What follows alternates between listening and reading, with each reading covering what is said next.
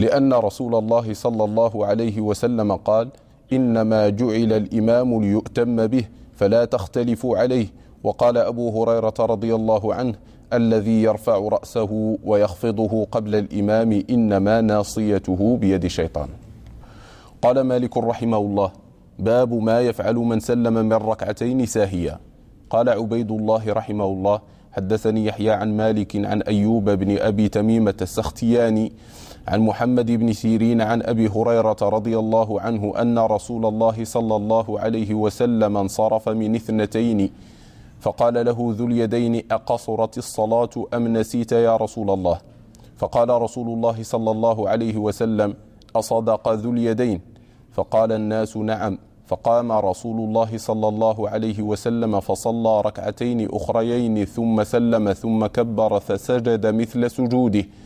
فسجد مثل سجوده أو أطول ثم رفع ثم كبر فسجد مثل سجوده أو أطول ثم رفع. قال عبيد الله رحمه الله حدثني يحيى عن مالك عن أيوب بن أبي تميمة السختياني أبو بكر البصري أحد الإمام الحافظ سيد العلماء أحد عباد أهل البصرة وأحد نساكها وأحد المشهورين فيها من أتباع التابعين والسختياني هذه نسبة إلى السختيان وهو عمل الجلود يعني إما إلى عملها أو إلى بيعها. هذا الرجل كان إماما عالما رفيع القدر ناسكا عابدا ورعا شديدا في دينه صلبا فيه قويا على أهل البدع. حتى قال وصفه أبو نعيم الأصفهاني رحمه الله بقوله ومنهم فتى الفتيان سيد العباد والرهبان المنور بالقرآن والإيمان. السختياني أيوب بن كيسان كان فقيها محجاجا ناسكا حجاجا. عن الخلق آيسا وبالحق آنسا. رحمه الله. كان أنتم سمعتم قول الأصفهاني ناسكا حجاجا يعني كثير الحج. قيل إنه حج أربعين مرة.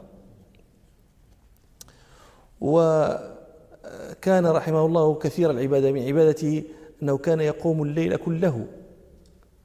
فإذا أصبح رفع صوته كأنه قام تلك الساعة. يخفي عن, عن, عن, عن الأقربين عبادته و و واجتهاده. وكان يصلي بأهل مسجده التراويح في رمضان. يصلي بهم في كل ركعة قدر ثلاثين آية. ثلاث آية شحال تجي؟ نص من لا ربع. طيب جي ربع. يعني نص في الركعتين. ها. قال كان يصلي بهم في كل ركعة قدر ثلاثين آية. والناس في ذلك الوقت كانت تروح بين الركعتين. إذا إذا سلموا من من ركعتين يعني روحوا عن أنفسهم شيئا. فكان في وقت الترويح يصلي هو أيضا قدر ثلاثين آية. ثم كان يدعو بأدعية القرآن. ثم يصلي على النبي صلى الله عليه وسلم ويقول اللهم أحينا اللهم استعملنا بسنته واجعلنا للمتقين إماما. وكان رحمه الله يعني تروى له كرامات ذكروا أنه كان في سفر مع قوم من بلده فأصاب الناس عطش شديد حتى خافوا على أنفسهم الهلاك. فأقبلوا إليه فقال أتكتمون علي؟ قالوا نعم. قال قال الراوي فحول رداءه ثم دعا فنبع الماء. فشرب الناس وشربت الإبل ورووا ثم أمر يده على الموضع الذي نبع منه الماء فعاد كما كان. قال الراوي فلما أتيت البصرة أتيت حماد بن زيد فأخبرته فقال أخبرني عبد الواحد بن زيد وقد كان في تلك السفرة بهذا. وكان يحب أن يخفيه ولذلك قال لهم أتكتمون علي فكان لا يحب أن يعرف منه شيء من هذه ال يعني البركات التي كانت تأتيه من ربه سبحانه.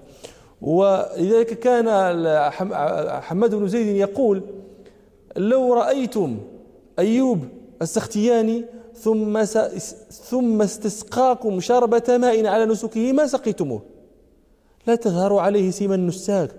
يقول محمد بن زيد كان له شعر طويل وشارب و و و وشارب وافر وله قميص عدني جيد يشم الأرض ورداء جيد وطيلسان وعمامة إلى آخر ما ذكر. وكان ناسك حقا. يعني كان لا يظهر السيم النساك وكان لا يظهر التصنع. وهذا الذي نقوله دائما للطلبة. الناس يظنون أن الزهد فيما يظهر للناس وأن الكبر فيما يظهر للناس. وهذا ذهول عظيم. النبي صلى الله عليه وسلم لما ذكر الكبر سئل فقيل إن الرجل يحب أن يكون ثوبه حسنا ونعله حسنة. فظنوا أن ذلك من الكبر. وأن التقشف والرثاثة عنوان الزهد وليس بذاك. ولذلك قال النبي صلى الله عليه وسلم إن الله جميل يحب الجمال الكبر بطر الحق وغمص الناس وغمط الناس. روايتان الكبر محله القلب قد تلبس أسمال البالية وتكون أشد تكبرا من فرعون. وقد تلبس الثياب الحسنة وتكون زاهدا وهذا مثال آه، أيوب السختياني رحمه الله. وقد قال الإمام مالك قيل له إنك تتكلم في حديث أهل العراق. يعني ترضاه. لا يغيب عن أذهانكم أن الإمام مالكا رحمه الله كان لا يرضى حديث عروة بن الزبير لما ذهب إلى العراق. وكان يقول إنه اتسع في الحديث. عروة بن الزبير مدني. أعني هشام بن عروة هشام بن عروة مدني. وكان يحدث في المدينة ولكن لما ذهب إلى العراق اتسع في في الحديث اتساعا لم يكن آه، يعني يتسعه في المدينة. فكان الإمام مالك يقيم عليه ذلك. فقيل له إنك تتكلم في حديث أهل العراق وتروي عن أيوب. أيوب بصري عراقي. فقال لهم ما حدثتكم عن أحد إلا وأيوب أيوب أوثق منه. وكان رحمه الله يقول كنا نأتي أيوب بن أبي, بن أبي تميمة السختياني فإذا ذكرنا له حديث رسول الله صلى الله عليه وسلم بكى حتى نرحمه.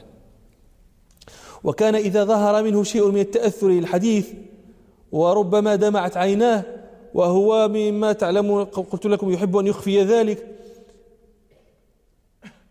سعل وأظهر أن به زكام ويقول سبحان الله ما أشد البرد. وكانت له رحمه الله أقوال أقوال مأثورة. من ذلك قوله إن المرء لا يسود حتى تكون فيه خصلتان. اليأس عما في أيدي الناس والتغافل عما يكون منهم. وهذه هذا السؤدد سئل الحسن البصري. قيل له بما سدت الناس؟ قال احتاج إلى علمي ولم أحتج إلى دنياهم. ال ال ال اليأس مما في أيدي الناس والتغافل عما يكون منهم. لا ينبغي أن يكون إنسان واقفا حيث ما بدر له شيء تناوله. قال هذاك. سامح أخ الحريري سامح أخاك إذا خلط منه النصيحة بالغلط. وقن الوفاء وإن أخل بما اشترطت وما اشترط. واعلم بأنك إن طلبت مهذبا رمت الشطط. من ذا الذي ما ساء قط ومن له الحسنى فقط. وقال آخر إيه، ولست بمستبق أخا لا تلمه على شعث. أي الرجال المهذب؟ وكان رحمه الله يقول الزهد ثلاثة أشياء يعني ثلاثة أنواع. أرفعها عند الله وأحبها إلى الله. الزهد فيما عبد من دون الله من حجر وصنم وملك وغير ذلك. ثم الزهد في الأخذ والعطاء للناس. قال ثم يلتفت إلى القراء ويقول وزهدكم هذا يا معشر القراء هو أخسها الزهد في حلال الله. أخس أنواع الزهد ومات رحمه الله سنة إحدى وثلاثين ومائة.